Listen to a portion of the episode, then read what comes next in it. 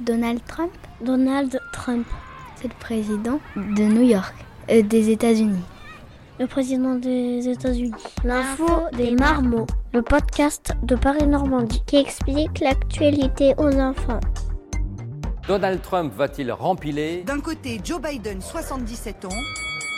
De l'autre, Donald Trump, 74 ans. Joe Biden et Donald Trump. Donald Trump. Joe Biden. Le 3 novembre 2020, c'est un jour particulier pour tous les Américains, car ce sont les élections présidentielles. Tous les 4 ans, ils votent pour élire leur président. Pour simplifier, lors de ces élections, deux grands partis, c'est-à-dire deux familles politiques aux idées différentes, s'affrontent. À droite, il y a les républicains, qui ont pour emblème l'éléphant et pour candidat Donald Trump, l'actuel président des États-Unis.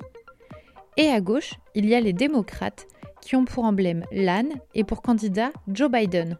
Mais avant de savoir qui de Donald Trump ou de Joe Biden deviendra le président des États-Unis, le chemin des élections est long et ne ressemble pas du tout à nos élections ici en France. Le président, il doit te dire ce qu'il faut faire et ce qu'il faut pas faire. Donner des nouvelles lois? Bah parce qu'il entretient, il entretient plusieurs villes. Ça veut dire que c'est toi qui commandes tout le pays, tu le diriges.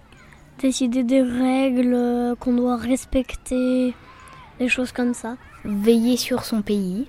En France, nous élisons le président grâce au suffrage universel direct, c'est-à-dire que chaque citoyen vote pour son candidat préféré au premier et au second tour des élections. Aux États-Unis, les présidents sont élus grâce au suffrage universel indirect. Ça veut dire que le peuple américain ne choisit pas directement son président. Il vote pour des grands électeurs, des délégués en quelque sorte, qui voteront pour élire le président. Aux États-Unis, il y a 50 États.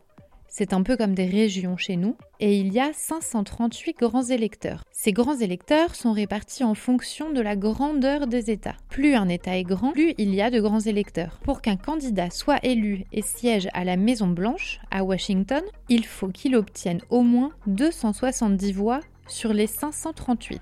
Il donne un pas. Il veut mettre dans le hurle l'urne, et puis il y a des sortes de maires qui votent pour leur président. Ces élections sont très importantes et suivies dans le monde entier, car les États-Unis font partie des pays les plus puissants au monde. De plus, contrairement à la France, les candidats à l'élection présidentielle se livrent une véritable bataille médiatique et financière. Car aux États-Unis, la campagne d'un candidat coûte très très cher. Pour celle de 2020, les candidats ont dépensé près d'un milliard de dollars.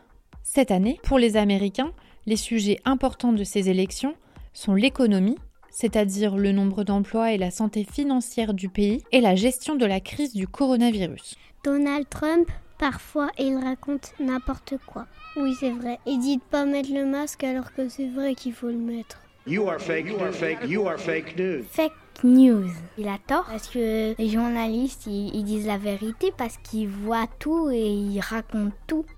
Donald Trump a beaucoup été critiqué pour ses choix, mais aussi sur sa mauvaise gestion de la crise sanitaire pendant son mandat, c'est-à-dire le temps qu'il a été président. Et c'est peut-être ce qui lui a coûté sa réélection, car les Américains ont décidé d'élire Joe Biden, l'ancien vice-président de Barack Obama et candidat démocrate comme 46e président des États-Unis d'Amérique. Il sera officiellement intronisé, c'est-à-dire qu'il prendra ses fonctions de président à la Maison-Blanche le 20 janvier 2021.